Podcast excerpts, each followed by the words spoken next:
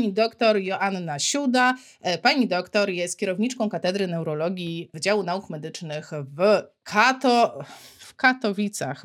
I no ja wiedziałam, że się poplączę, że to jest za dużo mądrych wyrazów. Na Siumie, na Siumie, czyli w Śląskim Uniwersytecie Medycznym, a także jest lekarzem kierującym oddziałem neurologii w Uniwersyteckim Centrum Klinicznym w Katowicach, a to znaczy, że pani doktor przyjęła no Przypuszczam, że no tysiące pewnie tych pacjentów z chorobą Parkinsona albo z podejrzeniem choroby Parkinsona. I bardzo, bardzo dziękuję, że zgodziła się Pani dzisiaj spędzić wieczór z fizjopozytywnymi. Czuję się zaszczycona. Wiem o tym, wiem, bo mam plan przed sobą, że podzieli się z Pani z nami no, ogromną porcją wiedzy dotyczącej tych pacjentów. Bardzo dziękuję za to, że po prostu jest Pani z nami tutaj.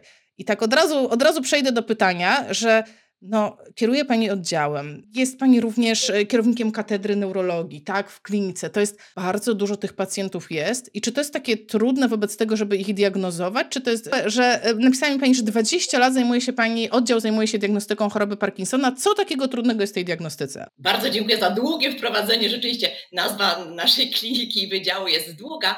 Witam serdecznie wszystkich fizjopozytywnych. Bardzo ta nazwa mi się spodobała, kiedy Pani mnie zaprosiła. Bardzo się cieszę, że jestem. To ja jestem zaszczycona że to zaproszenie od Państwa dostałam. Rzeczywiście klinika, w której pracuję, w której zaczynałam, stawiałam pierwsze kroki jako neurolog, a w której mam teraz przyjemność szefować, przewodniczyć zespołowi naprawdę pozytywnie zakręconych ludzi, od początku e, swojego istnienia zajmuje się chorobami neurodegeneracyjnymi. Znowu trudne słowo, ale dotyczy ono chorób ośrodkowego układu nerwowego, tych, które, z którymi jak już się spotkamy, to tak naprawdę i my, i pacjent przez całe życie idziemy razem w parze, a tak naprawdę w dużej grupie, bo no, umówmy się, to, że my lekarze rozpoznajemy, diagnozujemy chorobę, to jest początek wspólnej drogi naszej z pacjentem, ale również właśnie fizjoterapeuty, logopedy, psychologa, dietetyka. Naprawdę to jest sztab ludzi, żeby na końcu tej drogi albo w trakcie tej drogi naszym dobrem najwyższym był i jest cały czas pacjent. Ale właśnie, zadała Pani pytanie, jak to z tą diagnostyką jest. I mimo tego, że pracuję ponad 20 lat w zawodzie, jestem neurologiem kilkanaście lat już od specjalizacji głównie mam pacjentów z zaburzeniami ruchowymi i funkcji poznawczych, czyli z otępieniem na przykład, to nadal rozpoznanie choroby Parkinsona bywa wyzwaniem. Co jest najważniejsze? Patrząc tak książkowo, to najistotniejszym objawem tej choroby jest spowolnienie ruchowe, tak? czyli coś, co nazywamy fachowo bradykinezą. E, no ale jeżeli pomyślimy o spowolnieniu ruchowym u osoby 30 kilku, 40-letniej, to jest to objaw bardzo zauważalny. Tak? Natomiast jeżeli ten sam objaw, objaw dotyczy osoby 70-letniej, no to nie już, jest już to takie proste. Więc to, to jest jakby pierwsze wyzwanie, które widzę. Druga rzecz. E, trzeba pamiętać o tym, że drżenie, które chyba każdemu z nas, jakbyśmy zrobili taką ankietę uliczną, czym się pani, panu kojarzy choroba Parkinsona, wszyscy na pewno powiedzą, że z drżeniem, a niestety nie jest to prawda, ponieważ prawie 30% osób, które mają rozpoznanie choroby Parkinsona, chorują na tę chorobę, drżenia nie miało i mieć nie będzie. Więc to należy brać pod uwagę. Jakie, jakie jest to drżenie? Bo ono też jest dość specyficzne w chorobie Parkinsona. Jest jednostronne na początku, tak? czyli albo prawa, albo lewa, najczęściej kończyna górna, czyli ręka, zaczyna się drżenie. Co istotne, drżenie jest spoczynkowe, czyli kiedy chcemy się napić, zjeść, posłodzić herbatę, ono nie będzie występowało. to jest bardzo istotna różnica, taka, którą możemy, pytając swoich dziadków, swoich znajomych, prawda, już wstępnie ocenić, dokonać takiego pierwszego różnicowania.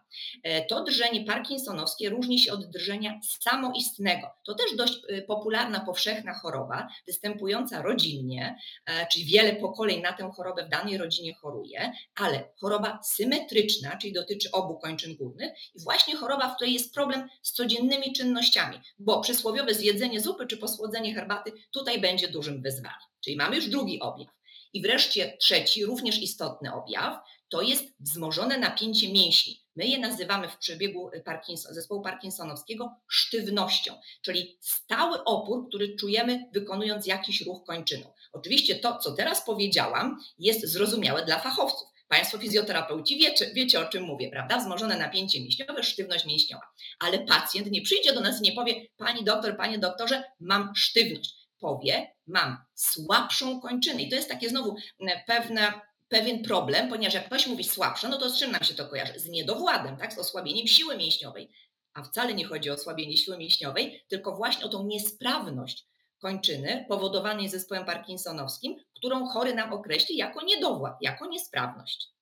I jeszcze jedna pułapka, teraz mi przyszło do głowy właśnie w kontekście Państwa fizjoterapeutów.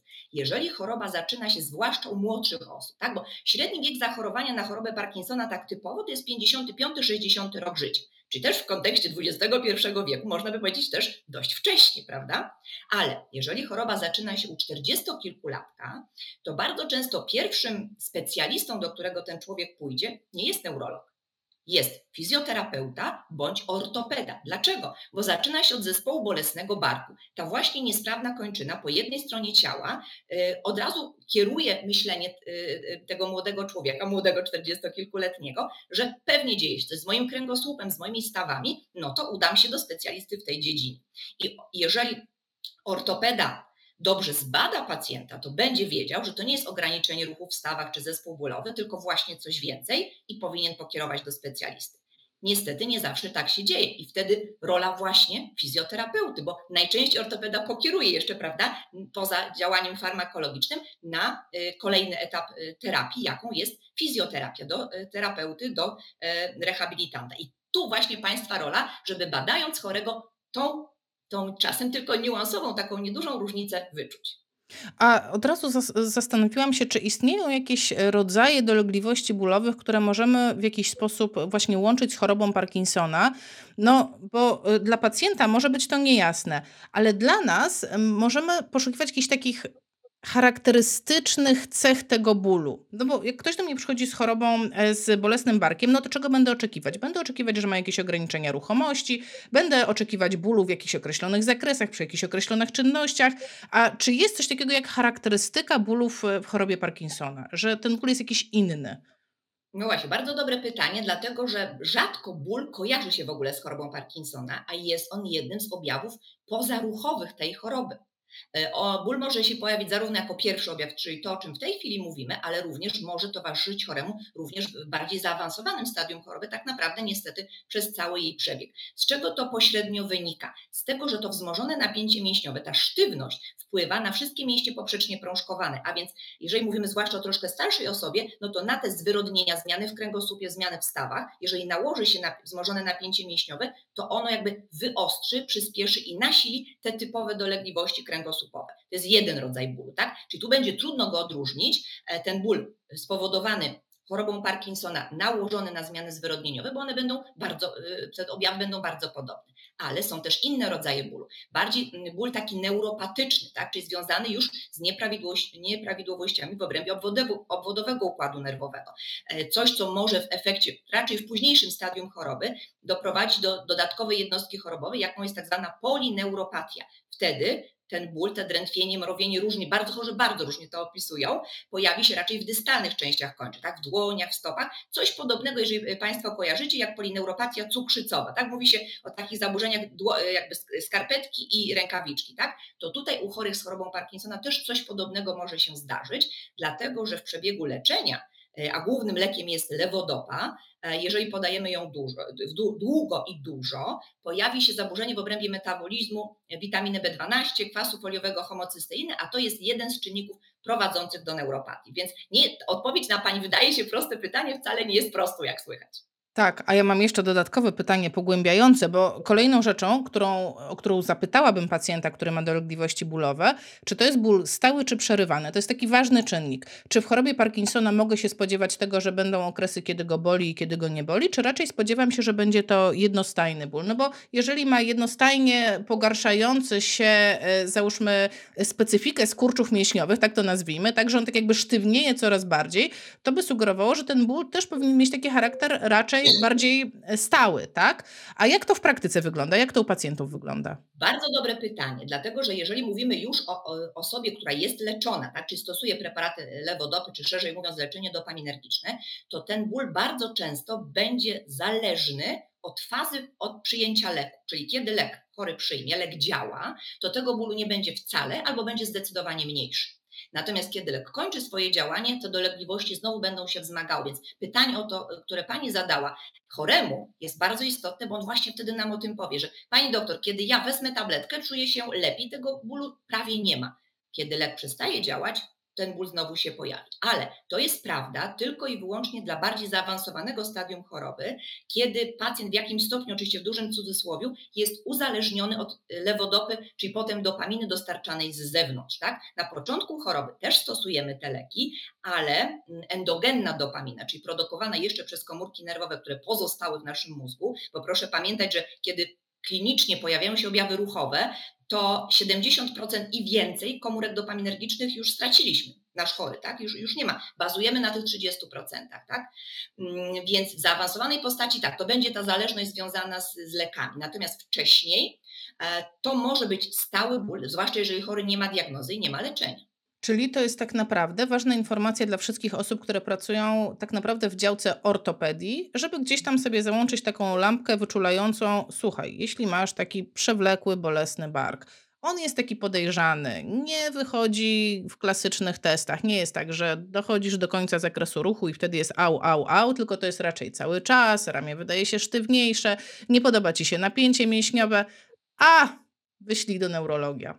Jak, jak pani o tym myśli? Tak, jeżeli to jest nie tylko bark i coś Państwo właśnie w rękach dosłownie czujecie, że to napięcie jest takie, no nie jakie, jakie być powinno, także to nie jest tylko ograniczenie ruchów biernych i czynnych w obrębie tego jednego stawu, tylko coś więcej. Cała kończyna wydaje się być inna, to to jest najlepszy moment, żeby jednak temu choremu powiedzieć, warto się skonsultować z neurologiem. Tu nie robicie żadnego, że tak powiem, błędu czy ujmy w stosunku do ortopedy czy do siebie, tylko wręcz przeciwnie, pokazujecie choremu, że Wasza wiedza jest szeroka i warto y, pójść do kolejnego specjalisty o poradę.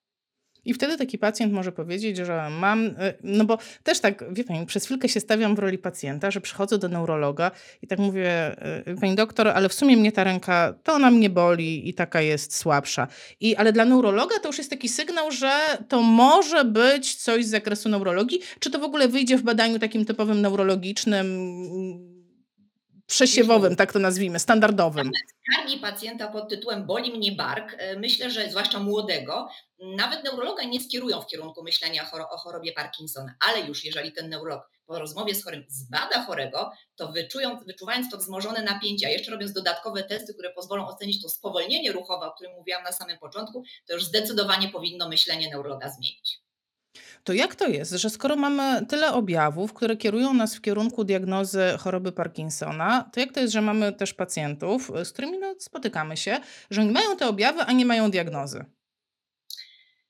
No bo tak, zawsze trzeba trafić na dobrego lekarza, to po pierwsze. Myślę, że w każdym zawodzie i w Państwa, i w moim, i w zawodach pozamedycznych y, różnie to bywa z tym doświadczeniem. Dwa, różnie bywa z czasem tak? bo y, ja pracuję w ośrodku klinicznym, w ośrodku trzeciej referencyjności, czyli najwyższej w, w, tym kraju, jeżeli chodzi o poziom referencyjności przez Narodowy Fundusz Zdrowia wykazany i my mamy dla tych chorych trochę więcej czasu.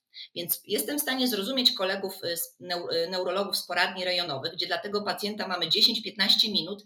Trudno, proszę sobie wyobrazić, że my w tym czasie jako lekarze powinniśmy zebrać wywiad, całościowy, nie tylko dotyczący podstawowej choroby, dowiedzieć się o lekach, zbadać chorego kompleksowo, tak, i internistycznie, i neurologicznie, zaplanować diagnostykę różnicową, postawić diagnozę i wdrożyć leczenie. No nawet samo wypowiedzenie tych kilku zdań zajęło mi ponad minutę, prawda? Więc y, tu y, trochę jestem w stanie zrozumieć, y, że nie zawsze ta diagnoza jest taka oczywista. Ja mam to szczęście w oddziale, którym kieruję, że od właśnie tych kilkunastu lat mamy tak zwany odcinek jednodniowy. To, jest, to są warunki szpitalne, więc chory przychodzi do nas rano, mamy dla niego cały dzień ma jednego lekarza w tym dniu, ma możliwość konsultacji psychologa, logopedy, czasem fizjoterapeutę prosimy o pomoc, czy innych specjalistów, żeby ta diagnostyka była rzeczywiście kompleksowa. To jest potrzebne na początku choroby, ale również kiedy ona wchodzi w stadium zaawansowane, ponieważ zaawansowanie choroby Parkinsona, w tej chwili staramy się odchodzić od tego słowa zaawansowana, bo czasem zaawansowana dotyczy naprawdę 40-kilkuletnich czy 50-letnich osób i mówimy choroba tak z angielska tłumacząc o kompleksowym przebiegu, tak? czyli właśnie wielokierunkowym, bo wtedy ustawienie terapii, mówiąc tylko o terapii farmakologicznej, nie wchodząc już w niuanse terapii interwencyjnych, no to jest naprawdę sztuka. Tak sobie od razu zadumałam się. Boję się zadać to pytanie. To jest standard w Polsce, taka jednodniowa diagnostyka, czy raczej. I dobrze Pani to pytanie zadaje, bo tak naprawdę patrząc na e, ten oddział, to jest jedyny oddział w tym kraju.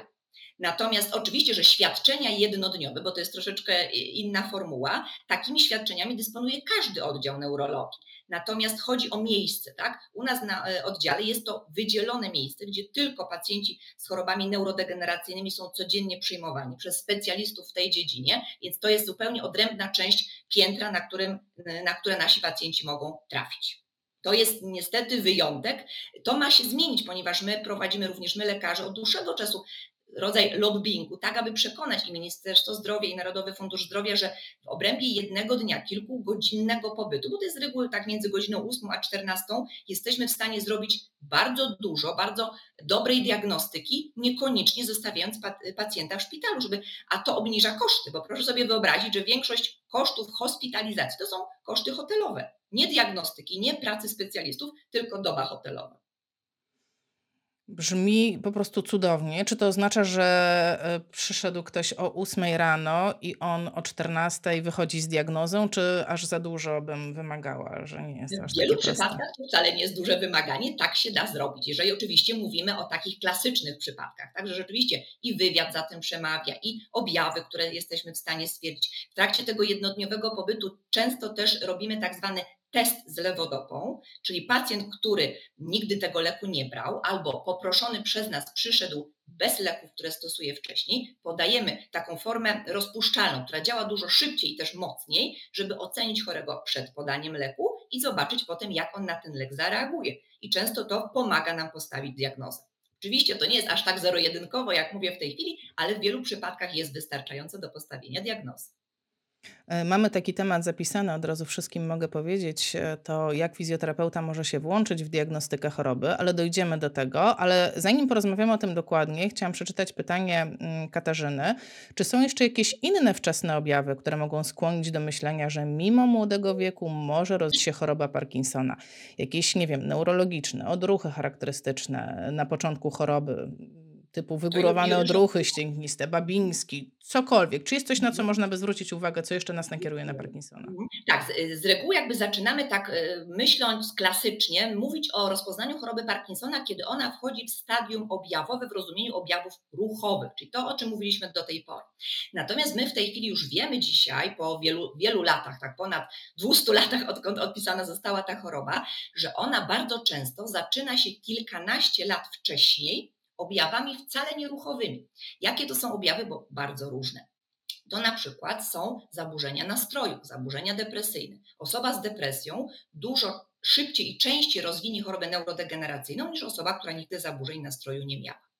Zaburzenia snu, przede wszystkim na przykład zaburzenia fazy REM snu, czyli tej fazy głębokiej snu, Czyli wtedy, kiedy fizjologicznie zdrowa osoba śpi głęboko, ma marzenia senne, ale nie jest w stanie w nich uczestniczyć, ponieważ fizjologicznie napięcie mięśni jest obniżone, jest zwiotczone. Czyli na przykład, kiedy śni nam się, że z kimś walczymy albo uciekamy, nie jesteśmy w stanie tego fizycznie we śnie zrobić. Jeżeli mamy osobę, która ma zaburzenia fazy REM snu, to ta osoba będzie w stanie, mówi się tak, brać udział czynny w swoim śnie, czyli dosłownie wstać z łóżka, wybiec, spaść z niego. Czyli e, jeżeli o to zapytamy, tylko nie chorego, chory śpi, to się dzieje wszystko we śnie. Musimy za, zapytać partnera, który w tym samym łóżku w tym czasie jest, czy rzeczywiście tego rodzaju wrażenia, y, doświadczenia się pojawiają. I to jest często nawet na kilkanaście lat przed pojawieniem się objawów ruchowych choroby Parkinsona. My to w skrócie nazywamy RBD z angielska REM Sleep Behavior Disorder, czyli zaburzenia fazy REM snu. One często poprzedzają chorobę, ale mogą też wystąpić w jej trakcie. Drugi mm, dość taki mm, charakterystyczny dla zespołu parkinsonowskiego, choroby Parkinsona objaw to zespół niespokojnych nóg. Na pewno Państwo o tej jednostce chorobowej słyszeli, tak? Wiele się o niej mówiło swego czasu, nadal pojawiają się w telewizji reklamy nad różnymi środkami, o tym nie będziemy rozmawiać, ale w każdym razie ten dość częsty, to tak naprawdę jest najczęstsze, najczęstsze zaburzenie ruchowe y, w populacji, zespół niespokojnych nóg, to też jest jeden z czynników, czynników ryzyka późniejszego rozwoju choroby Parkinsona. I kolejny objaw, na przykład taki jak zaparcia. E, uciążliwy objaw, tak, wiele osób z nim się boryka i też dane statystyczne mówią, ocena prospektywna, że osoby, które cierpią przez wiele lat swojego życia na zaparcia, też mają y, wyższe prawdopodobieństwo rozwoju później choroby Parkinsona. Kilka lat temu, dwa albo trzy, pojawiła się taka nowa teza, hipoteza rozwoju choroby Parkinsona. Wcześniej uważaliśmy, że mamy mm, taki postęp choroby od mózgu do jelit. A teraz mówi się od jelit do mózgu. A zatem, że swoistego rodzaju patogen na początku atakuje jelito, powoduje tam e, namnażanie się patologicznego białka alfa-synokleiny i poprzez drogę nerwową, nerwu błędnego, wstępująco ta patologia idzie do mózgu. Mam nadzieję, że nie dość skomplikowanie powiedziałam, ale rzeczywiście, że no, zawsze, ja powtarzam to swoim studentom, przepraszam, powiem to również teraz, my zawsze leczymy człowieka, leczymy osobę, nigdy nie leczymy choroby. I teraz zastanawiam się, ile osób pomyśli sobie, kurczę, zdarzyło mi się przywalić partnerowi w łóżku, bo toczyłem walkę z weśnie, nie wiem, z wojownikiem ninja. No faktycznie trochę mam zaparcia, a ostatnio tak niewyraźnie się czuję. Także... Tak, i, zawsze tak jest, że po tego rodzaju, że tak powiem, informacjach medialnych, a nasze spotkanie dzisiaj też do takich można e, tak. zaliczyć, e, tak, pojawiają się pacjenci, którzy z takim niepokojem do nas przychodzą. E, oczywiście najczęściej są to osoby, które mają w rodzinie lub w bliskim otoczeniu osobę chorującą czy z rozpoznaną chorobą Parkinsona, bo gdzieś zawsze ten niepokój jest, że skoro mój bliski choruje, ma rozpoznanie tej choroby, to ja też mogę zachorować. I ja zawsze powtarzam, powiem to również dzisiaj, wolę, żeby taka osoba przyszła do lekarza zweryfikować swój niepokój, niż e, przeżywała go we, wewnątrz siebie przez kolejne lata. Lepiej wyjaśnić sytuację od razu i usłyszeć, e, zupełnie nie ma żadnych tego rodzaju objawów, proszę się niczym nie niepokoić, niż po prostu gdzieś tam, żeby to się wewnątrz człowieka przez lata tliło. I to jest do zapamiętania, tak mówię, w takiej kategorii, że mam takie poczucie, że medycy to my jednak tak lubimy też y, wyszukiwać sobie choroby i ile osób jest.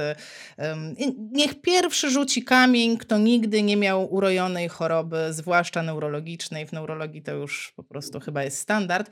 Ale wróćmy do pacjentów. A co z tymi pacjentami, którzy byli w diagnostyce, ale no nie widać, y, no, jakby co jest podstawą do zdiagnozowania choroby Parkinsona? Jak ma pani pacjenta, on ma te wszystkie objawy, to gdzie jest ten moment, że podejmuje Pani decyzję, tak, wpisujemy mu w dokumentację choroba Parkinsona. Co to jest?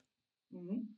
E, tak naprawdę kryteria choroby Parkinsona, te najnowsze, mają już trochę lat, pochodzą z 2015 roku, mówią, że e, musimy w wywiadzie i w badaniu stwierdzić spowolnienie ruchowe i jeszcze jeden z dwóch objawów. Sztywność mieściową bądź drżenie spoczynkowe. I tak naprawdę to wystarczy, żeby rozpoznać chorobę Parkinsona. Oczywiście dodatkowo jest istotny wywiad, że jednak te objawy powoli narastają, obejmują na początek jedną stronę ciała, a w zasadzie jedną kończynę i stopniowo się zmieniają. Czyli powiedzmy, że zaczęły się w prawej kończynie górnej, w prawej ręce, później tak książkowo obejmują prawą y, kończynę dolną, dopiero potem po jakimś czasie przechodzą na, na stronę drugą. E, czyli charakterystyczny wywiad, i bardzo charakterystyczny wynik badania fizykalnego, badania neurologicznego. To tak naprawdę jest wystarczające. Proszę zwrócić uwagę, że nie mówię słowa o wynikach badań laboratoryjnych i o badaniach obrazowych, o jakimkolwiek prześwietleniu głowy, bo rzeczywiście według najnowszych kryteriów one nie są potrzebne. Niemniej jednak w życiu, z reguły jednak, każdy z naszych pacjentów ma wykonany panel badań laboratoryjnych i badanie neuroobrazowe. Dlaczego? Nie po to, żeby potwierdzić rozpoznanie choroby Parkinsona, ale po to, żeby wykluczyć inne potencjalne choroby, które mogą nam imitować, udawać w jakimś stopniu chorobę Parkinsona. Bo proszę pamiętać, że objawy zespołu parkinsonowskiego, czyli te charakterystyczne, o których mówię, spowolnienie, sztywność, drżenie, to są objawy neurologiczne, to nie jest rozpoznanie choroby. Owszem, najczęstszą przyczyną tych objawów jest choroba Parkinsona, tak, w 80%. No ale pozostaje ta pula 20%, gdzie rozpoznanie inne jest rozpoznaniem prawdopodobnym. Jakie to są rozpoznania? Może zespół parkinsonowski pojawić się u osoby, która ma guza mózgu. Więc w tym kontekście badanie obrazowe jest bezwzględnie konieczne. Oczywiście, że my wtedy w, e, najczęściej w badaniu neurologicznym stwierdzimy jakieś dodatkowe cechy. Właśnie ten objaw Babińskiego, o który ktoś zapytał, to jest objaw typowy dla zespołu piramidowego, dla uszkodzenia górnego neuronu ruchowego. W chorobie Parkinsona nie ma prawa go występować. A więc jeżeli zobaczymy takie dodatkowe objawy w badaniu, no to musi nam się ta przysłowiowa czerwona lampka zapalić i powinniśmy choremu koniecznie badanie obrazowe zrobić. E, jeżeli patrzymy na to właśnie, gdzie są te objawy, na przykład mamy starszego chorego, powiedzmy 75-letniego, u którego powoli w ciągu roku rozwijają się głównie zaburzenia chodu i spowolnienie.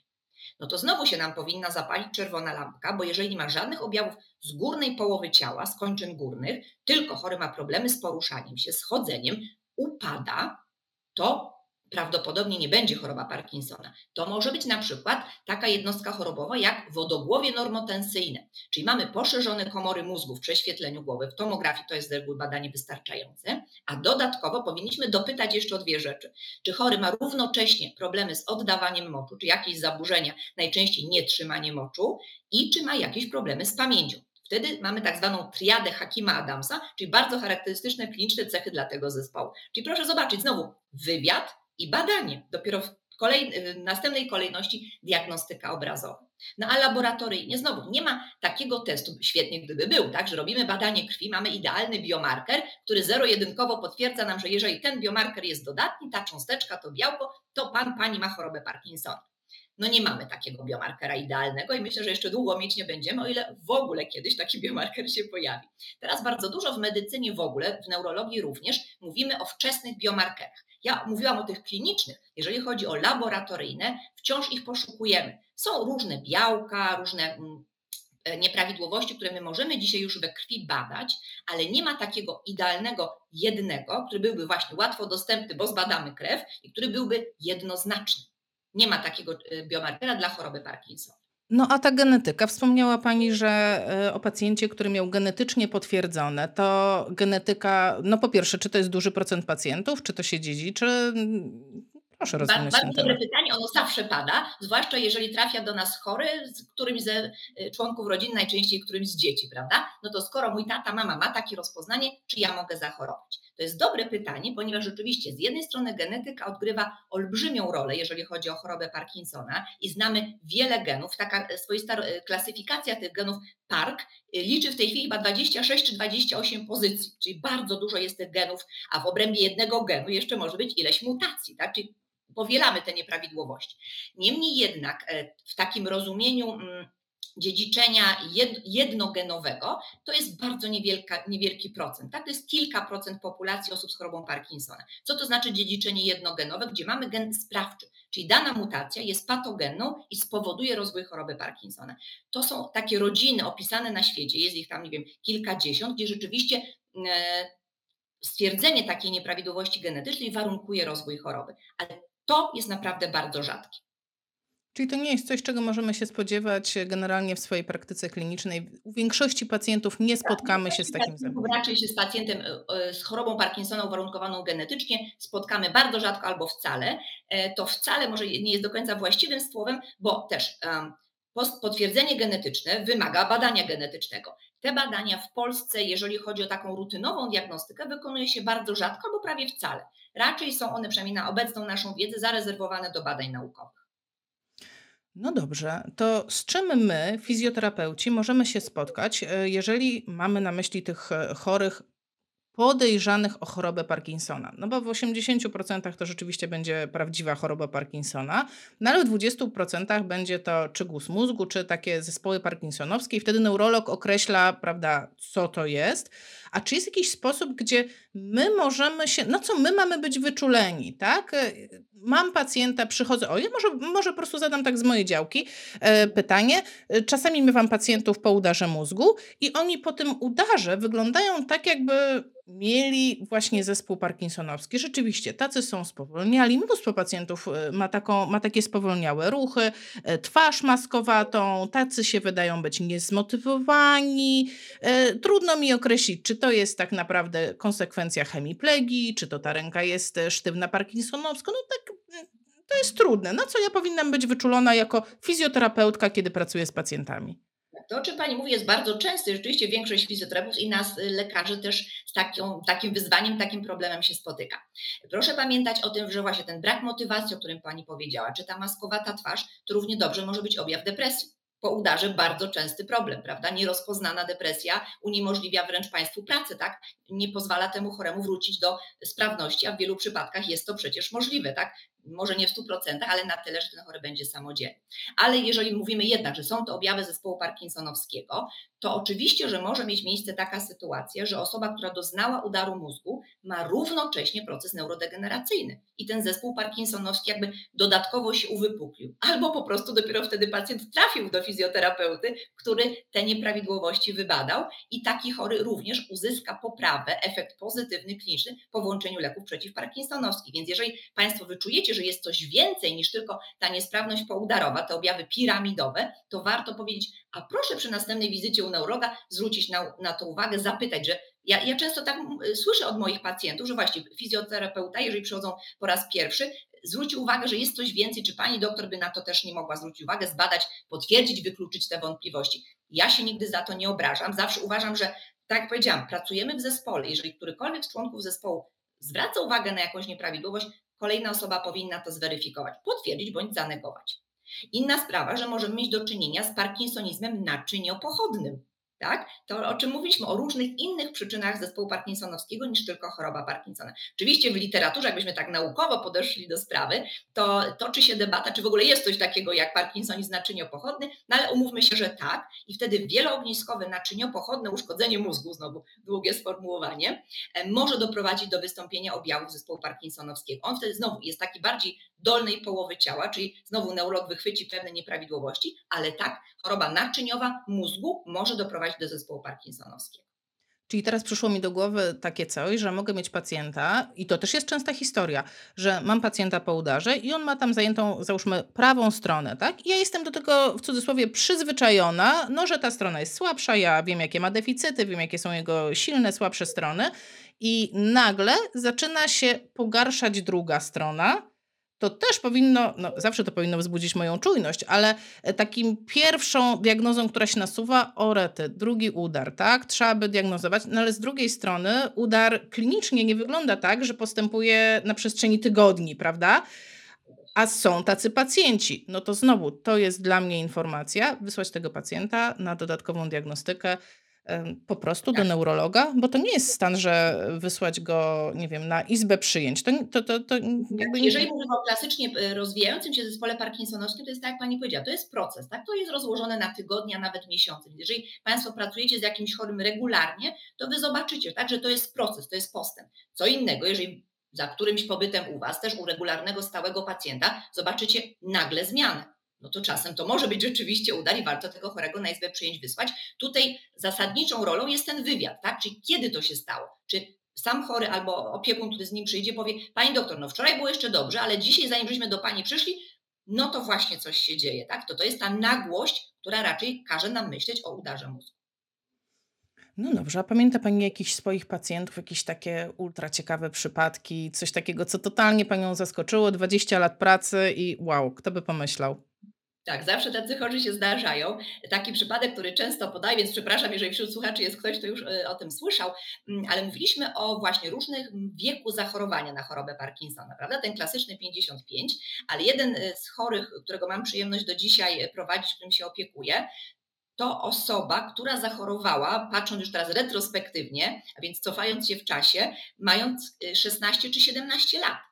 Czyli to jest jeden z bardzo rzadkich przypadków, kiedy mamy do czynienia z parkinsonizmem młodzieńczym, bardzo wczesnym. Tak? To jest genetyczna postać choroby Parkinsona. My to w tej chwili już wiemy. Ona została w rodzinie e, tego pacjenta potwierdzona jeszcze u jego siostry, e, ale proszę sobie wyobrazić, że z racji właśnie tak młodego wieku i dość nietypowego objawu na początku, ponieważ ten pan, bo to mężczyzna, zaczął mieć problemy z poruszaniem się, schodzeniem, utykał na jedną nogę, twierdził, że podwija mu się stopa, czyli miał coś, co nazwalibyśmy fachowo dystonią, tak? Nikt nie myślał o tym, że to może być objaw zespołu parkinsonowskiego, bo rzeczywiście jest bardzo nietypowy. Wiek nietypowy, lokalizacja nietypowa, bo w kończynie dolnej objaw nietypowy. I dopiero po chyba kilkunastu latach rozwoju tej choroby i jej objawów, kiedy pojawiły się klasyczne objawy zespołu parkinsonowskiego, ta diagnoza została postawiona, zostało włączone leczenie, które przez kolejnych kilkanaście lat było i jest do dzisiaj bardzo efektywne. Więc tak, to jest taki przypadek do, do zapamiętania, myślę, na całe życie. Y, przy okazji tych różnych przypadków, y, myślę, że też warto w tym gronie poruszyć problem atypowych parkinsonizmów. Y, co to znaczy? Mówiliśmy właśnie, że ta pula kilkunastu, około 20% to są inne przyczyny niż choroba Parkinsona. E, a typowe parkinsonizmy to też proces neurodegeneracyjny, tak? czyli znowu ta zaprogramowana w jakimś stopniu śmierć e, komórek mózgowych, w tym przypadku komórek układu dopaminergicznego. I tu znowu rola państwa, ponieważ klasycznie w, choroba, w chorobie Parkinsona zaburzenia chodu, zaburzenia e, ruchowe związane z przemieszczaniem się, to jest objaw późny. Tak? On się pojawia z reguły dopiero po 6, 7, nawet 10 latach trwania choroby. Ale jeżeli trafia do Państwa pacjent, który w pierwszym roku, dwóch choroby przychodzi do Was, bo pojawiły się problemy z poruszaniem się, pojawiły się upadki, to tu się znowu ta czerwona lampka powinna zapalić, że coś jest nie tak, że ta diagnoza została postawiona może nie niewłaściwie, ale że należy ją zweryfikować ponieważ wczesne zaburzenia chodu, wczesne zaburzenia postawy, wczesne upadki to jest kompletnie nietypowe dla choroby Parkinsona, natomiast jest z kolei bardzo charakterystyczne dla parkinsonizmów plus. Co to są za choroby? Podam kilka nazw, może Państwo już mieli okazję się z nimi spotkać. Na przykład zanik wieloukładowy, y, inny w skrócie MSA, tak, Multi-System Atrophy. To jest choroba znowu młodych stosunkowo osób, bo najczęściej pojawia się przed 50 rokiem życia. Choroba, w której bardzo szybko dochodzi do niesprawności ruchowej, tacy pacjenci trafiają na wózek inwalidzki w pierwszych 3-5 latach trwania choroby. Natomiast często zaczyna się zespołem parkinsonowskim. Czyli taki pacjent bardzo często na początku ma diagnozę choroba Parkinsona, ale ona wymaga weryfikacji. I tu właśnie rola państwa, jeżeli taki chory chodzi regularnie do fizjoterapeuty, tu się powinna zapalić czerwona ramka, coś za szybko te zaburzenia chodu, coś za szybko ta niesprawność ruchowa się posuwa. I dodatkowo jeszcze, że leki nie działają tak dobrze, a na pewnym etapie w ogóle przestają działać, jak ma to miejsce w chorobie Parkinsona. Wiem, że dzisiaj mieliśmy nie mówić o lekach, ale jednak w tym, w tym kontekście chcę jedną rzecz powiedzieć. Bo pacjenci często mówią, i też właśnie inni medycy, osoby zajmujące się zawodowo e, neurologią, że lewodopa czy leki parkinsonowskie przestają działać na zaawansowanym etapie choroby. To jest nieprawda. Lewodopa, czyli ten podstawowy złoty standard w terapii, zawsze będzie działała, nawet po 20 latach trwania choroby. Tylko będzie działała krótko, będzie działała z opóźnieniem i będzie powodowała pewne niekorzystne objawy. I właśnie te niekorzystne objawy, to, że one się pojawią, są paradoksalnie dowodem na to, że mieliśmy rację, że rozpoznaliśmy chorobę Parkinsona, bo one nie pojawią się w atypowych parkinsonizmach. Pozwolę Czyli sobie przeczytać.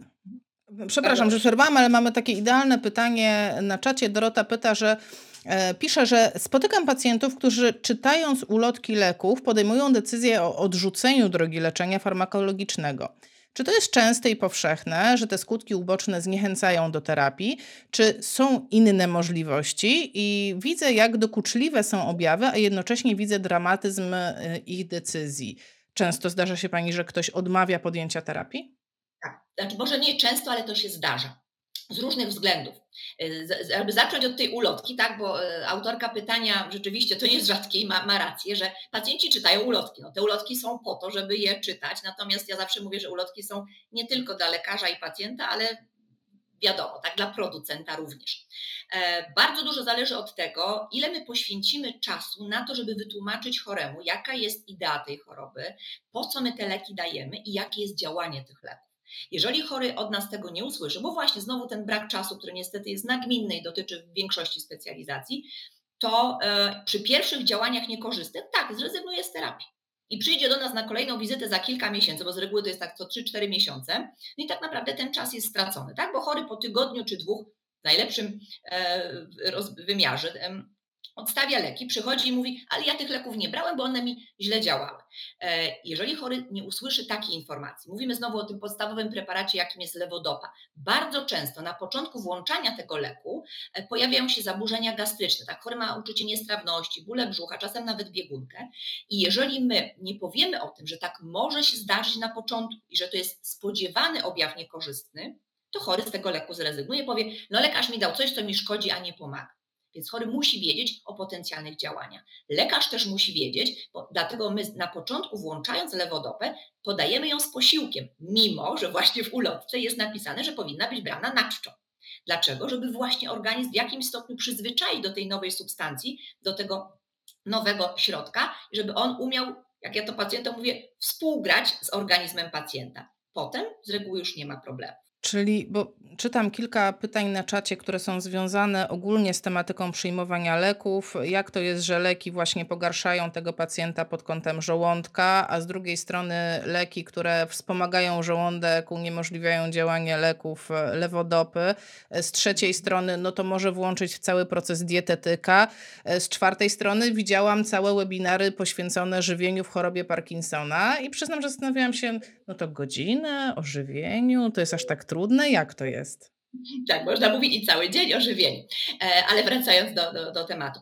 Rzeczywiście w przypadku lewodopy, konkretnie tego jednego preparatu, czy dwóch preparatów, e, które są dostępne na, na polskim rynku, lek A, posiłek to jest bardzo ważne. Na początku, tak my, włączamy razem z posiłkiem, żeby uniknąć tych problemów gastrycznych, takich no, muszą się dogadać lek i organizm. Natomiast później lek musi być przyjmowany na tak zwany pusty żołądek, czyli rano na czczo, a potem co najmniej godzinę przed posiłkiem, z bardzo prostej przyczyny, żeby to lek miał ten priorytet we wchłanianiu się w przewodzie pokarmowym w jelicie, a nie białko z posiłku. Dlatego podstawowa dieta dla osób z chorobą Parkinsona to jest dieta z redystrybucją białka. Nie tyle z ograniczeniem posiłków białkowych, bo my żyjemy dzięki białku, tylko z redystrybucją, czyli przesunięciem jakby tego najbardziej bogato białkowego posiłku, jakim jest dla większości z nas obiad, tak? czyli to drugie danie w obiedzie, czyli mięso, na godziny późno popołudniowe. Nie darmo w krajach południa Europy z reguły biesiaduje się długo, jest to raczej wieczorem. I tak właśnie uczymy nasze osoby z chorobą Parkinsona. Czyli raz, żeby gdzieś ten lek był w odstępie od posiłku, dwa, żeby ten najcięższy posiłek dnia był raczej po południu. No nie wieczorem późnym, bo tu z kolei też dietetycy się odezwą, że tak nie wolno, ale żeby to było na przykład 16, 17, a nie 13. A ja od razu patrzę z takiego praktycznego punktu widzenia, jak ja przychodzę do pacjenta do domu, no bo akurat ja tak pracuję i wiele osób pracuje w takim systemie e, domówek, tak to nazwijmy, to też istotne będzie, o której ja przychodzę. Czyli ja muszę się z tym pacjentem umówić tak, żeby on nie był bezpośrednio po leku, y, ale z drugiej strony już mam, już mam drugą lampkę. Jak się umówię nie w tym okienku, a jest to już bardziej zaawansowany pacjent, te pięć, pięć miodowych lat, jak to się mówi, tak, e, minęło. Odsyłam wszystkich, którzy się interesują chorobą Parkinsona do live'u, który już był e, z dr Katarzyną Śmiłowską i tam dużo się dowiecie na temat leczenia. Tam bardzo dużo było powiedziane właśnie o DBS, o e, pompach, o leczeniu infuzyjnym, o lekach, więc tam spokojnie znajdziecie te informacje. Dlatego tak nie chcemy bardzo ich drążyć, no ale z drugiej strony, no ja muszę się jakoś dogadać z tym pacjentem. Jak ja przyjdę o 16, no to on musi wziąć ten lek z jednej strony tak, żeby jeszcze działał, ale z drugiej strony, żeby już pacjent nie cierpiał. Z trzeciej strony, tak jak sobie myślę, proszę mnie poprawić, jeśli ja jestem w błędzie. Na początku możemy to regulować względem dolegliwości żołądkowych, ale jak już ktoś choruje, nie wiem, 7-10 lat, to pewnie będę to regulować nie żołądkiem, tylko tym, kiedy ma fazę on, a kiedy off. Dokładnie. Bardzo, bardzo ważny wątek Pani poruszyła, bo rzeczywiście my, to, co my mówimy pacjentom i Państwo potem z tymi pacjentami pracując, e, fizjoterapia, rehabilitacja, terapia ruchem, leczenie ruchem to jest bardzo istotny element leczenia choroby Parkinsona. Tak naprawdę powinien iść równolegle od momentu rozpoznania do końca, że tak powiem, leczenia tej choroby e, i na, w łagodnym stadium, a zwłaszcza w stadiach zaawansowanych. I kiedy pacjent ma ćwiczyć z Państwem, czy ćwiczyć sam, bo przecież pacjenci też powinni ćwiczyć codziennie, to mają te ćwiczenia wykonywać w fazie on, w tym dobrym samopoczuciu. To nie ma być ćwiczenie za karę, tylko to ma być ćwiczenie, które ma usprawnić ich funkcjonowanie, poprawić, skorygować pewne e, nieprawidłowości sylwetki, chodu, ale muszą to robić w tym stanie dobrym. Czyli rzeczywiście umawiając się z pacjentem w bardziej zaawansowanym stadium choroby, koniecznie trzeba znać jego rozpis lekowy i tak się umawiać, żeby ten chory był na leku. Czyli nie chwilkę po wzięciu tego leku, tylko co najmniej godzinę po wzięciu leku, bo z reguły aż tyle czasu jest potrzebne. No pomyślmy, że połykając tabletkę w tym miejscu, ona wchłania się dopiero około półtorej metra dalej, w jelicie cienkim.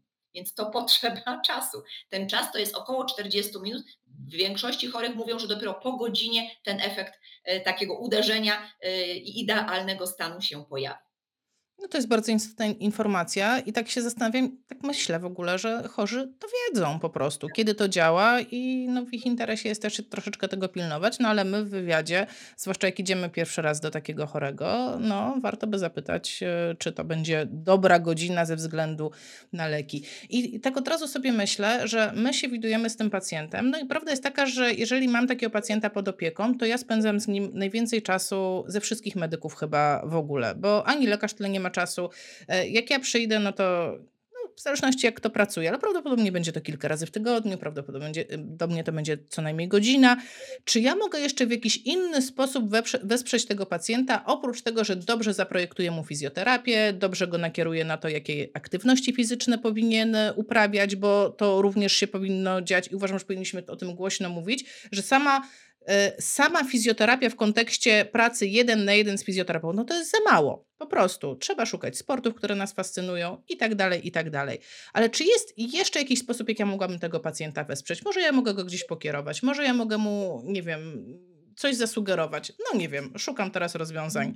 No to już mówię, tak patrząc na to, jakbyśmy tylko ograniczyli, chociaż to też będzie zbytnie uproszczenie, że Państwa praca jako fizjoterapeuta to jest praca ruchem. Tak, to jest prawda, pracujecie jeden na jeden, to jest bardzo komfortowe, wtedy warunki ma i pacjent, i terapeuta, prawda, idealny świat, Pani teraz powiedziała. Natomiast e, ruch to przecież nie tylko praca z fizjoterapeutą. E, bardzo duża jest prasa i to poważna naukowa na temat tańca, w chorobie Parkinsona na temat e, sztuk e, wschodnich, tak, może nie walki, ale na przykład tai chi.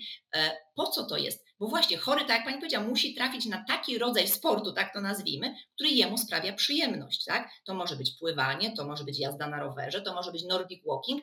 Ważne, żeby ta aktywność była lubiana przez chorego, żeby to wyjście na ćwiczenie nie było za karę, tylko żeby stanowiło przyjemność i żeby była regularna, tak? Żeby chory chciał wyjść, tak? Nie tylko pracować z państwem, ale również codziennie być aktywnym. Może, a nawet powinien w tą aktywność angażować, yy, powinni się angażować członkowie rodziny, tak? Jeżeli mówimy o takiej starszej parze typu 65 plus 70, to przecież wyjście na wspólny spacer na Nordic Walking, idealne spędzenie wspólnie czasu, tak? Jeszcze przy okazji na łonie natury. To e, jest tak, przepraszam, a propos y, części ruchowej, ale Pani zapyta, co jeszcze można tym, tym chorym polecić? Im bardziej zaawansowane stadium choroby, tym e, więcej pojawia się problemów z wykonywaniem złożonych czynności. Co to znaczy? No dla nas wydaje się być oczywiste, że idziemy na spacer i rozmawiamy. No ale dla chorego jest to już dwie czynności w jednym momencie. Idę i rozmawiam, idę i słucham muzyki, tak? Ten tak zwany dual tasking, czyli w jednym czasie dwie czynności. Podobnie to jest niemożliwe, no ale jednak tak robimy. E, do tego też chory musi się przygotować bo e, tu wchodzimy już znowu właśnie w takie niuanse czysto teoretyczne, ale jak najbardziej e, przekładające się na praktykę, że to, że my się poruszamy w sposób właściwy, to jest również czynność poznawcza, kognitywna, tak? Czyli zaplanować mózg, nasz mózg musi ten ruch. I jeżeli u chorego, a tak niestety u większości chorych będzie z czasem, pojawiają się zaburzenia funkcji poznawczych, pamięci, uwagi, koncentracji, to to będzie wpływało również na możliwości państwa pracy i na możliwości chorego. Czyli często to państwo jako pierwsi zauważycie, że u tego chorego z pamięcią no już nie jest tak dobrze, jak było na przykład pół roku temu kilka spotkań wstecz i to państwo powinni znowu być tym inicjatorem. Proszę przy kolejnej wizycie u lekarza, u neurologa powiedzieć o tym, że z moją pamięcią coś się dzieje, bo jakby to powiedzieć, tego nie widać prawda? Zaburzeń funkcji poznawczych nie widać. Oczywiście mówimy o takim stosunkowo łagodnym stadium, tylko właśnie to wyjdzie w tych drobnych, codziennych czynnościach, czyli zobaczy to opiekun i również Państwo z tym chorym pracując. Tak, od razu zapisałam sobie taką, takie hasło. Ja wszystkich namawiam, żeby prowadzili Instagrama, Facebooka, jakiekolwiek social media, bo to, co pani mówi, jest takim elementem edukacji, która powinna zachodzić e, tak naprawdę na wszystkich, e, we wszystkich możliwych e, źródłach. Powinniśmy mówić o tym, co jest ważne w chorobie. Ja zawsze tak, taki, o, podzielę się z panią, mam taki sen, takie marzenie mam, tak? I have a dream po prostu, żeby Oprócz tego, że e, na zaleceniach e, lekarskich wypisywane jest, nie wiem, dawkowanie leków, sugerowany termin następnej kontroli, e, wizyta w poradni rehabilitacyjnej, żeby była jeszcze regularna aktywność fizyczna. Pani doktor, Żeby Pani wiedziała, że mnie się zdarza tak pisać, no. dlatego że właśnie ja to mówię, że to jest coś, na co nie mogę wystawić recepty, ale co tak naprawdę dla Pani Pana jest równie ważne, jak ta moja recepta i te leki. Tak, to mi się zdarza i czasem nawet rodziny, tak, czy powiedzmy, że przychodzi żona z mężem, mąż jest chory, ale pani niech mu powie, bo jak pani mu powie, ma, ma na myśli mnie jako lekarza, to on pani posłucha, tak, a w domu to on mnie nie słucha, mimo że ja mu to mówię. Więc tak, no to jest ży z życia wzięte w zasadzie z mojej codzienności, że ten ruch na receptę by się przydał. Tak. Tak, i dla nas to jest bardzo pomocne, ponieważ to słowo lekarza jest niesamowicie ważne. I jakby, widzi Pani, ten świat, gdzie e, pacjenci od lekarzy, ale nie tylko od lekarzy, uważam, że powinniśmy być spójni na przestrzeni wszystkich zawodów medycznych, że od każdego medyka, który się spotyka z tym pacjentem, od lekarza, od pielęgniarki, od fizjoterapeuty, od psychologa, od dietetyka, on dostaje też informację, że ruch jest ważny. I wtedy Dobrze, on może się ruszać, on może się nie ruszać, to jest jego wybór, ale przynajmniej była spójna informacja. Wiesz, oprócz tego, że ty bierzesz leki, oprócz tego, że ty, mm, nie wiem, dbasz o ciało w jakiś tam sposób, to jeszcze ten ruch będzie ci dawał dodatkowe benefity, a w wypadku chorób neurodegeneracyjnych, no wiemy o tym, że ma to działanie neuroprotekcyjne, tak? Czyli jeszcze będziesz trochę spowalniał tą chorobę, trochę e, zmieniał tą chemię mózgu, tak e, mówiąc e, bardzo oględnie. Więc no, miód na moje serce. Oględnie mówiąc tylko dosłownie, dosłownie, bo rzeczywiście znowu na to są dowody naukowe, że w zdrowym ciele zdrowy duch czy zdrowy mózg, tak per analogią do naszej rozmowy, ponieważ no, nie mamy wiele modyfikowalnych czynników ryzyka w chorobach neurodegeneracyjnych, ale wiemy dzisiaj, że bardzo istotną rolę w tych chorobach neurodegeneracyjnych odgrywają zmiany naczyniopochodne w mózgu. A na te już mamy duży wpływ. Właśnie regularna aktywność fizyczna, zdrowe odżywianie się, ruch będzie obniżał ryzyko rozwoju zaburzeń naczyniopochodnych, tej miażdżycy, tak jak, jak e, popularnie e, mówimy pacjentom, również w obrębie e, tkanki mózgowej, naczyń mózgowych, a to opóźnia postęp chorób neurodegeneracyjnych, a nawet w jakimś stopniu może opóźnić w ogóle wystąpienie tych chorób. Więc tak, jak najbardziej aktywność ruchowa dla każdego z nas, jak tu siedzimy wszyscy dzisiaj przy komputerze, jest bardzo ważna. Przyznać się, kto był dzisiaj chociażby na spacerze, no to nie byłam ja, nie będę kłamać. Dzisiaj akurat nie wyszło, ale też tak się zastanawiam. Wiem, że bierze Pani też udział w takim projekcie jak Śląska Akademia Parkinsona, czyli takie miejsce, w które, i no właśnie, czy to jest miejsce dla terapeutów, dla pacjentów, dla medyków, dla kogo to jest miejsce i co to jest za miejsce. I od razu też podzielę się takim spostrzeżeniem, że no fajnie, macie na Śląsku oddział jednodniowej diagnostyki, jest akademia, co z resztą Polski, po prostu Ślązacy wygrywają. No, tak, tak. Mi miło, że Pani wspomina o Śląskiej Akademii Parkinsona. Rzeczywiście e, w ubiegłym roku, a tak naprawdę jeszcze trochę wcześniej, e, razem z kolegami fizjoterapeutami, ale również właśnie dietetykiem, logopedą i psychologiem, e, pomyśleliśmy, że tyle pytań, te, które Pani stawia dzisiaj e, przede mną, te, na które próbuję odpowiadać, stawiają codziennie nam pacjenci, tak? Gdzie można pójść, jak ćwiczyć, a jaka powinna być dieta? Tych pytań jest mnóstwo, natomiast dostęp do odpowiedzi na te pytania jest znacznie ograniczony. Owszem, są pewne poradniki, które można czy kupić, czy gdzieś e, poszperać w internecie, natomiast no, dla większości jednak starszych osób to jest trudne. E, stąd pojawiła się taka inicjatywa. Nazwaliśmy ją Śląska Akademia Parkinsona, bo rzeczywiście osoby, które są w nią zaangażowane, pochodzą ze Śląskiego Uniwersytetu Medycznego i z Katowic. E, Śląska Akademia Parkinsona właśnie gromadzi w sobie wielu specjalistów zajmujących się osobami z chorobą Parkinsona. Mamy i stronę internetową www.śląska Akademia Parkinsona, na której możecie Państwo znaleźć webinary, które odbywały się w ciągu ubiegłego roku. One zostały nagrane i można do nich sięgnąć na bieżąco, ale co równie ważne, są nagrane filmiki przez fizjoterapeutów, jak ćwiczyć w chorobie Parkinsona, tak? Bo te ćwiczenia, to jeszcze też chcę, żeby wybrzmiało, aktywność fizyczna powinna być od pierwszego dnia rozpoznania choroby. Bo czasem chorzy mówią, no dobrze, ale ja teraz czuję się w sumie dobrze, to po co ja mam ćwiczyć, tak? Ja przyjdę do pani fizjoterapeuty czy fizjoterapeutki, jak będę mieć problemy. Nie, trzeba się przygotować tak do tego naturalnego postępu choroby i tam takie informacje można znaleźć. Pytania właśnie o diecie, jak ta dieta powinna wyglądać, co i kiedy zmienić, jak jeść, czego nie jeść. Są ćwiczenia logopedy, bo o tym nie mówiłyśmy dzisiaj, że również zaburzenia mowy, tak?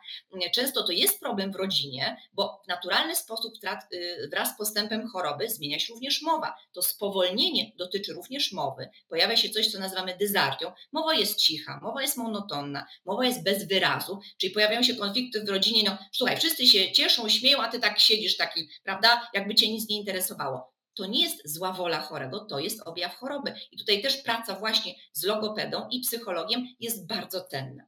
I ta, ta nasza e, inicjatywa spotkała się z bardzo pozytywnym odbiorem. Mimo, że nazywamy się Śląska, to e, w zasadzie już pierwszy webinar oglądali ludzie z całej Polski, bo i z Olsztyna, i z Bydgoszczy były pytania na czacie, bo w podobnej że tak powiem, formule e, te, te webinary się odbywały, więc tak, widać z tego, że potrzeby są olbrzymie. Tak? Są stowarzyszenia chorych z chorobą Parkinsona, jest Stowarzyszenie Fizjoterapeutów, które jest również e, naszym e, dzisiejszym, jeśli tak można powiedzieć, sponsorem, czyli widać, że tych organizacji, które zajmują się tymi chorymi jest wielu, a proszę zwrócić uwagę, że w Polsce mamy prawie 100 tysięcy osób, które na tę chorobę chorują, czy to jest olbrzymia pula ludzi, mm, ale jednak dostęp do takiej nazwijmy to rutynowej czy, czy codziennej opieki, no nie jest taki łatwy. No właśnie, już sobie wcześniej zapisałam takie pytanie, czy na przykład na oddział ten jednodniowej diagnostyki, czy właśnie e, porady w Śląskiej Akademii Parkinsona mogą zapisać się tylko osoby, tak w cudzysłowie, z rejonu, czy każdy może się zapisać? Mam na myśli tak, oczywiście chorych tak naprawdę może zapisać się każdy. No, na, na ten moment te konsultacje, które się y, odbywały, czy odbywać będą również w tym roku, y, to są konsultacje osobiste, tak? czy jednak trzeba przyjechać. No więc jednak ten y, odległość, powiedzmy, do, dostępu w jakim stopniu ogranicza chorych, ale jeżeli ktoś będzie chciał nas przyjechać z Częstochowy, Wrocławia czy, czy z innego miejsca, to jak najbardziej zapraszamy. Oczywiście no, mówię, trzeba wziąć poprawkę na to, że jest to jednak pewna odległość. Myślę, że jeżeli nam się rozwinie ta, ta inicjatywa, to może w dobie COVID-u, kiedy internet rzeczywiście i spotkanie i konsultacje online są już w zasadzie naszą codziennością i taka aktywność, y, taką aktywność bierzemy pod uwagę. Jest to bardzo pocieszające. Ja mam nadzieję, że to będzie tylko początek, że jednak to się rozwinie. Tego typu programy będą w całej Polsce. Nie byłoby pięknie, jakby chorzy takie mieli takie swoje miejsce, gdzie mogą pójść i, i diagnostykę mieć, i mieć wsparcie takie już w chorobie, bo no, też prawda jest taka, że nie każdy specjalizuje się we wszystkim. I jeżeli mamy takiego, nazwijmy to, podejrzanego pacjenta i chcę go wysłać, no to jeśli ja nie wiem, kto na przykład w moim rejonie specjalizuje się w diagnostyce Parkinsona, no to, to powiem, proszę pójść do neurologa. A znowu nie każdy neurolog będzie specjalistą w tej dziedzinie, każdy ma pewnie jakieś tam swoje specjalizacje. Tak sobie wyobrażam, że znaczy, no tak to działa chyba po prostu. Zdecydowanie na obecnym etapie wiedzy ona jest tak olbrzymia, że tak naprawdę nie ma czegoś takiego jak ogólny neurolog, tak? E, każdy z nas jednak jakoś się tam podspecjalizowuje, tak? Ja na przykład właśnie bardziej zajmuję się chorobami neurodegeneracyjnymi, jak ktoś jest specjalistą od nie wiem, stwardnienia rozsianego, a jeszcze ktoś od, od udarów. Po prostu ta wiedza jest tak olbrzymia, że nie da się być specjalistą, nawet w jednej dziedzinie, jaką jest neurologia, ale dobrym specjalistą we całej działce. Myślę, że tak samo jest u Państwa, prawda, że fizjoterapeuci pracując właśnie, tak powiem, głównie z chorymi z udarem, inaczej będą y, się zachowywali, jak przyjdzie do nich chory z chorobą Parkinsona. I ta sieć taka y, ogólnopolska też powinna E, tutaj i od strony fizjoterapeutów i lekarzy powstać. Y, mówiąc o takich miejscach, gdzie ewentualnie jeszcze szukać informacji poza stroną y, tej naszej Śląskiej Akademii, którą podałam, y, to w Polsce jest Polskie Towarzystwo Choroby Parkinsona i innych zaburzeń ruchowych. Bardzo prosta nazwa strony internetowej zaburzeniaruchowe.pl. To jest wprawdzie strona dla profesjonalistów, tak, czyli lekarzy i również fizjoterapeutów, którzy mogą na tą stronę zajrzeć. Tam też pojawiają się informacje dotyczące aktywności różnych w różnych częściach Polski, więc warto tam zajrzeć. Tam się pojawią informacje o kongresach, ale również właśnie o miejscach, gdzie warto w danym województwie udać się czy pokierować chorego, jeżeli macie pacjenta z podejrzeniem choroby Parkinsona czy takiego roz, rozpoznaną chorobą, ale podejrzanego, że może to jednak coś innego. Tak, bo już tak troszeczkę miałam takie obawy. Mówię, jak tak poreklamujemy UCK Katowice i. Yy 2000 osób obejrzy to, to przecież zablokujemy oddział i tam się zrobi kolejka w jeden dzień po prostu na 500 osób. Yy, nie życzę, znaczy no nie życzę, w ogóle najfajniej jakby pacjenci nie chorowali, żebyśmy znaleźli jakiś taką, jakąś taką profilaktykę. Tak, żeby zakończyć pozytywnie, yy, mam takie pytanie, bardzo często je zadaję na końcu live. Yy, jakby miała Pani dać jedną poradę fizjoterapeutom, którzy chcieliby w jakiś sposób lepiej, sprawniej, skuteczniej pracować z chorymi z chorobą Parkinsona, to co by to było? Od czego mamy zacząć? E, przede wszystkim właśnie zwracać uwagę na objawy, te objawy sztywności, tak? bo często to Państwo, tak jak my, rozpoznacie tę chorobę, czy to podejrzenie postawicie. A jeżeli już trafi do Was chory z chorobą Parkinsona, no to myślę, tego mówić nie, nie, nie muszę, że indywidualnie podchodzić do pacjentów, tak? bo mimo, że mówimy o chorobie Parkinsona, to ja mówię, że jest tylu, tylu chorych i, i ilu, ile ich mamy, tak? Każdy jednak chory jest inny, plus zwracać uwagę na te odmienności, tak? Że jeżeli coś Wam się nie podoba, to y, zwróćcie na to uwagę i pokierujcie chorego. Dla chorych bardzo ważne są zaburzenia chodu, upadki. Tak? To jest to y, na pewnym etapie choroby bardziej zaawansowanej, gdzie najważniejsza jest Państwa praca, bo wtedy leki właśnie na te objawy, te objawy osiowe nie działają. I my wtedy mówimy pacjentowi, tutaj duża rola, zasadnicza rola fizjoterapeuty.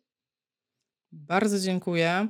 Bardzo dziękuję, że zdecydowała się Pani spędzić z nami wieczór. E, tutaj e, na czacie czytam dziękujemy, e, dziękujemy za świetny przekaz. Ja przychylam się, bardzo, bardzo dziękuję.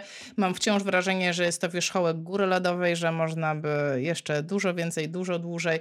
Także serdecznie dziękuję. Mam nadzieję, że nie był to nasz ostatni raz i Wam również bardzo dziękuję za dzisiejszy wieczór. Widzimy się w przyszłym tygodniu. Przypominam Wam o tym, że w przyszłym tygodniu widzimy się na grupie, a nie tutaj na fanpage'u. Pani doktor, bardzo dziękuję. Wszystkiego dziękuję, dobrego. Pozdrawiam wszystkich fizjopozytywnych.